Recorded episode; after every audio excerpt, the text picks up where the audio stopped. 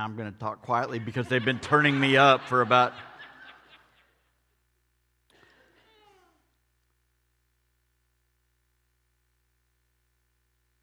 You're off to a good start, Greg. Here's God's word Wretched man that I am, who will deliver me from this body of death? Thanks be to God through Jesus Christ our Lord. So then I myself serve the law of God with my mind, but in my flesh I serve the law of sin. There is therefore now no condemnation for those who are in Christ Jesus. I'm going to skip down to verse 14. For all who are led by the Spirit of God are sons of God.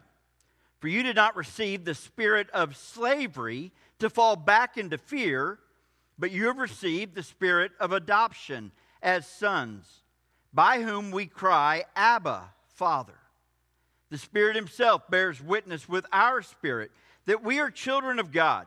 And if children, then heirs, heirs of God, and fellow heirs with Christ, provided that we suffer with him in order that we may also be glorified with him. And now down to verse 26. Likewise, the Spirit helps us in our weakness. For we do not know what to pray for as we ought, but the Spirit Himself intercedes for us with groanings too deep for words. And He who searches hearts knows what is the mind of the Spirit, because the Spirit intercedes for the saints according to the will of God. And we know that for those who love God, all things work together for good, for those who are the called according to his purpose. This is God's word. Let's pray. God, we thank you for your word. We thank you for your son. We thank you for your spirit. We thank you for who you are. May you speak to us today, starting with me. In Jesus' name, amen. So, last Sunday morning, I preached this very message. And I preached it to a different church, and I know that church really well. And that church, the people in it, are filled with a lot of shame and guilt and uh, sadness over some things that they've done. And then I was asked to preach here, and I thought, well, I'll just preach the same message. But I thought, mm, Preston Road Church of Christ, I'm not sure that they're filled with shame or with guilt or with. And then the Lord reminded me of two things. Number one, it's His message, and He will work in your hearts to say whatever He needs to say. And number two, you're filled with lots of shame and guilt. Who am I kidding? That's because the fact is that shame and guilt and sorrow is just a part of the human condition. So let me just remind you how this works. There is God, we'll put him top center. And there is Satan, we'll put him down at the bottom where he deserves to be. And he has been defeated, but still has some power in our world. And then here's you and me. All right, we're here. Now, the challenge is that since the beginning of time, Satan has been working on you and me to cause us to deny God and follow our own desires. And so there's really two versions of that. One is that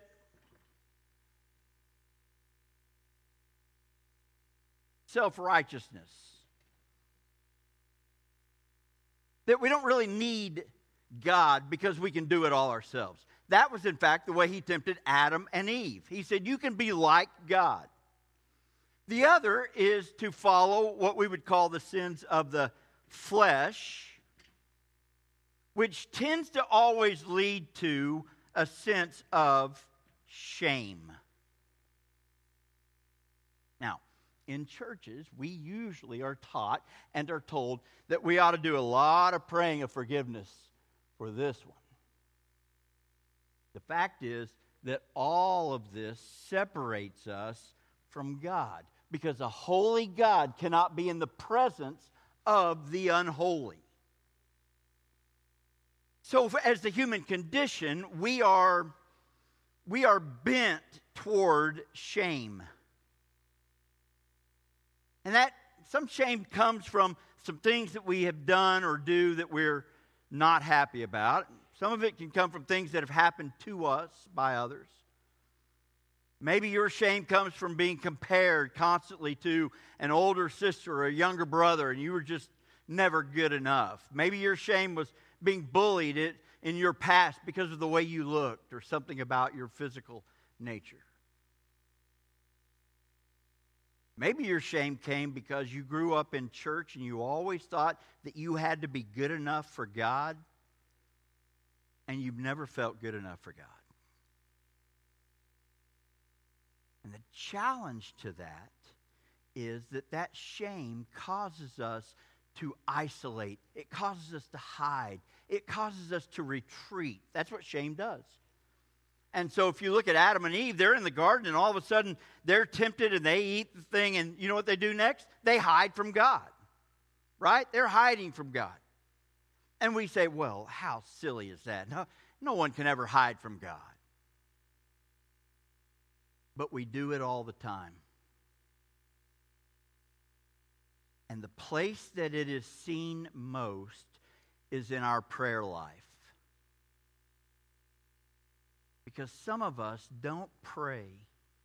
And the reason we don't is because we don't know what we would say to a holy God based on our sense of who we are in His eyes.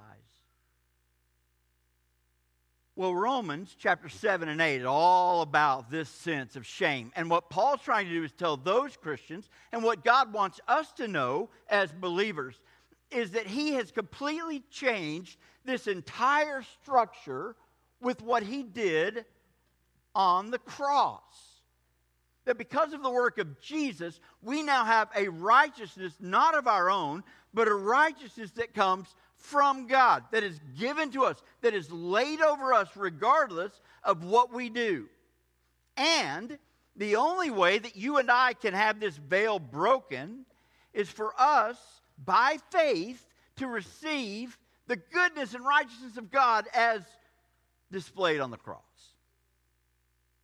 Now, if that's true, if that's true, then what happens to shame? What Paul would say in Romans is what happens to shame is that we pray it away. Romans, the end of chapter 7, and you've read this before. You, if you've read this before, you know this. If not, I'll give you the real short summary. Paul's wrestling with this whole idea that now we have come to, the, to God through the cross. And so you and I, through Jesus, are right with God again because of what Jesus has done. But then we still have this wrestling that goes on in our life because we're still filled with the sinful nature. And so, even though we are right with God, we find ourselves in this huge conflict. And so, the way Paul says it is look, there are some things that I want to do. I really want to do those, but I don't do those things. And there are some things that I don't want to do. I never want to do that again. But I do that again. And I don't want to do these things, but I do them. And I want to do these things, and I don't do them. And there's this huge conflict going on where we never feel good about ourselves, ever. And so he ends with this phrase of, of shame. He says, What a wretched, what a wretched man I am. Some of your translations may say, What a miserable man I am. Those are shame words. But immediately he gets to the good news of the gospel. Immediately, he says, Now in Christ there is no condemnation. No condemnation. In Christ there is now no condemnation. God isn't condemning you because God has paid the price for the things that you have done, are doing, will do. He's not condemning you. Most of us know John 3:16. It's not going to be up on the slides. John 3:16. Most of you know it. Most of us, in fact, let's just quote it together. Ready? Because most, if you don't know this, you won't be around church for six months before you know this. Everybody knows this one. This is the one that everybody knows. All right? For God so loved the world that he gave his only begotten Son, that whosoever believes in him shall not perish, but have everlasting life. That's John 3:16. Now let's quote John 3:17. For Wait a minute. It, it's right next to John 3:16. John 3:17 says, get this, for God did not send his son into the world to condemn the world, but that the world through him might be saved. He didn't send, God's not there to condemn you. If you're in Christ, God is there to receive you. Now, it goes on from here. I'll show you what it says. If you skip down to verse 22, 20, or no, verse uh, 14 or so. In verse 14, God says that not only does He not condemn us, but He adopts us into His family. Not only does He say, okay, I'm not going to to banish you. I'm going to accept you. But not only does he do that, he accepts us into his home, into his family. There are a lot of you that I accept. There are a lot of you that I like. There are a lot of you that, uh, that I think are nice people. Uh, Greg Samuel asked me to say something nice about him by name, and Greg's generally a nice guy. He's okay. Is that all right? That you want me to do more? he said, Talk about some great things I've done in the kingdom. So let's see. He really did say that, and now I've done that. There are a lot of you that I like. I don't know that I really want to adopt you into my family. You have a, a pretty good family. It would make the house kind of, the house would be busy. I don't, God loves you so much that he adopts you into his family. And not only that, but he takes that one a step further because he says, through them, we're going to cry,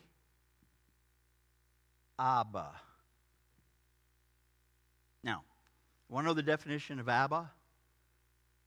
There isn't one. That's not a translation, that's not a definition. That's what their culture called the father figure in their home. And the youngest babies have to have the simplest words to be able to say because as they're forming words, they're really just making sounds and then they put little sounds together to create a word. And so that you would have that word that only a little baby would say, Abba. Think of how easy that is for a baby to say, Abba. We know it in our culture, Dada, Mama, Nana, Papa. The reason those are the first words that a baby says is because those are the only first words a baby can say. And when you and I are in Christ, He invites us to come to Him and to say, Abba, Father.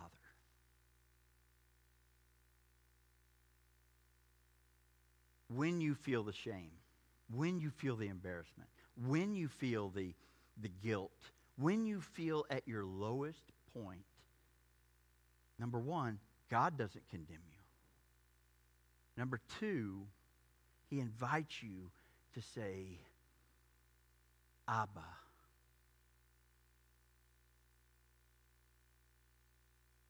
Abba.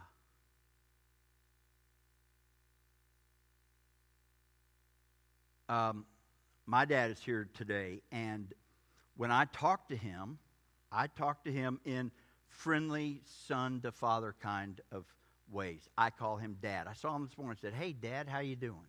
That's a really natural kind of conversation that we have father to son. "Hey dad, how are you, dad?" That's a simple name to say. And God's inviting us to have that kind of conversation with Him, even in our worst day.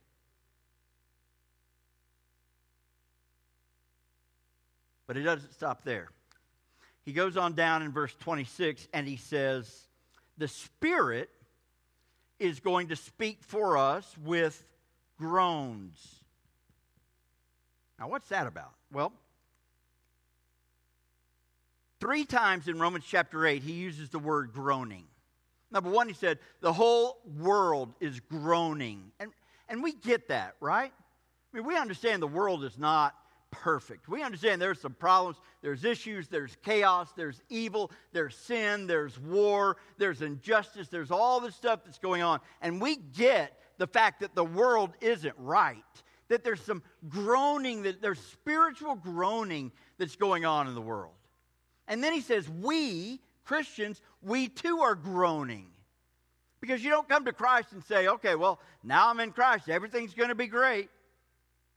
It, it just isn't. When the layoffs happen, the Christians are laid off and the non Christians are laid off. When the plane flies into the World Trade Center, non Christians die and Christians die. When the war happens, non Christians die and Christians die. When there's economic downturn, it affects Christians and non Christians. We are living in this world, and because of that, there's a sense in which we share in that groaning. But because of our sinful nature, we share in this groaning too.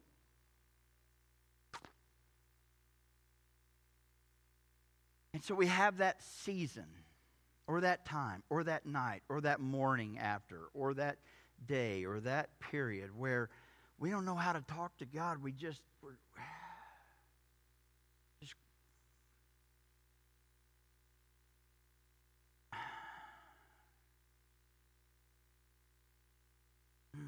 we don't even know what to say. He actually uses an interesting term there. He says we're groaning as in the pains of childbirth. Now, our old we we started our ministry in Mississippi, and our oldest son was born around Jackson, and so everything was that that was a one kind of birth with epidural and all this stuff. It was great. But we lived in this little town called Kosciusko, and our second son, we were just going to have there in the local hospital, but the local hospital didn't have insurance to be able to apply the epidural. So it was going to be a natural childbirth. Now, I was in the room. Beautiful, joyous day. Birth of our second, son. We were so proud, just couldn't wait. This was it. It was time. And she had said, Come on, honey, let's go. And we were so filled with excitement. And we were there, and it was great, and it was wonderful. And that child was born, and it was so easy. It was so simple. I just stood there and held her hand, and next thing you know, there's my son, and I'm holding. It was the easiest day, I, one of the easiest days I've ever had. Simple. For the lovely, it wasn't so easy. In the midst of this great joy, she's.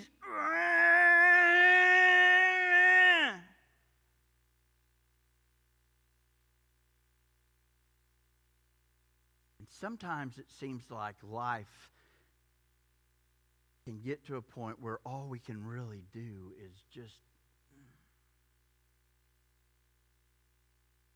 And what Scripture says is that when that happens, the Spirit is going to intercede on your behalf, and the Spirit will groan for you. Here's what he's saying He said, On that day that you don't know what to say to me, why don't you just come to me and say, God, I don't, I don't even know what to say. Spirit, will you just speak to God on my behalf? You speak. I'm just going to focus on the cross.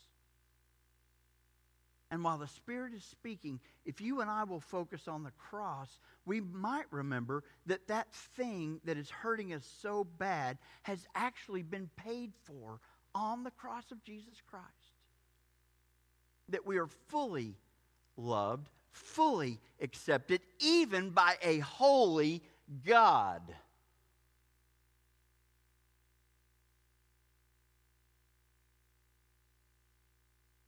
I sometimes just can't believe how good the good news of the gospel is. It's too, is it too good to be true? Well, it would seem like it, unless you were a perfect God who wanted to come up with the perfect plan to make people who were imperfect perfect again because of the work of God Himself. So here's what I pray for you I pray that in the morning when you wake up, you'll recognize that you were created. The reason you were created was to do God's work. That's why you were created. People say, I was created to worship. No, worship is a byproduct of a holy God. We're going to worship Him just naturally. People say, Well, I was created to be in relationship with Him. No, we're going to be in relationship because that's just who we are as created beings. We were created to do work. That's why man was put in the garden. Work the garden. And He's ready for you to get past your shame, past your spiritual insecurity, to step up to do the work for which you were created to do. To go to your place of work and to know you're to take love and grace and mercy and justice into that place. To be with your spouse, if you have one, to show love and grace and mercy and justice. To be with your kids and grandkids, to show them love and grace and mercy and justice. To be the hands and feet of God in our world so that we can be a light that is set on a hill. In the morning when you wake up, my prayer is that you will feel the presence of God. That when you first open your eyes, as if you are hearing him say, Oh, we are so glad you're awake. We've been waiting on you to wake up. We've been waiting six, seven, eight hours for you while you were asleep. Now you're awake. Let's go. Let's take on the day. We've got stuff to do, and we're going to put you in places and in front of people who need our word, our love, our encouragement, our support, our truth. And we're going to put you there for you to do the work for which you were created to do. And too many of us say, Oh, I don't know if I can do that work because, and that shame talking. We got to remember there's no condemnation. We're in the family of God, a God who loves us and calls us to his own. That's good news, isn't it? I'm going to pray for you and then we're going to stand and sing a song.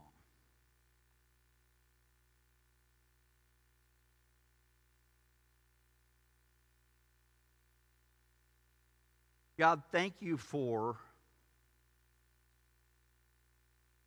your amazing plan of forgiveness. Man, I need it. We need it. We all do. And my past is defined by a lot of things that I am humiliated about shame. But my future is in your hands, the hands of a God who came and died for that. And for what I do today and tomorrow and rest. May we set that aside and step up with boldness and confidence to do your work I'm thankful for this church that is doing your work in this part of our city. May you bless them in every way. We love you. In Jesus' name, amen. Let's be standing and sing.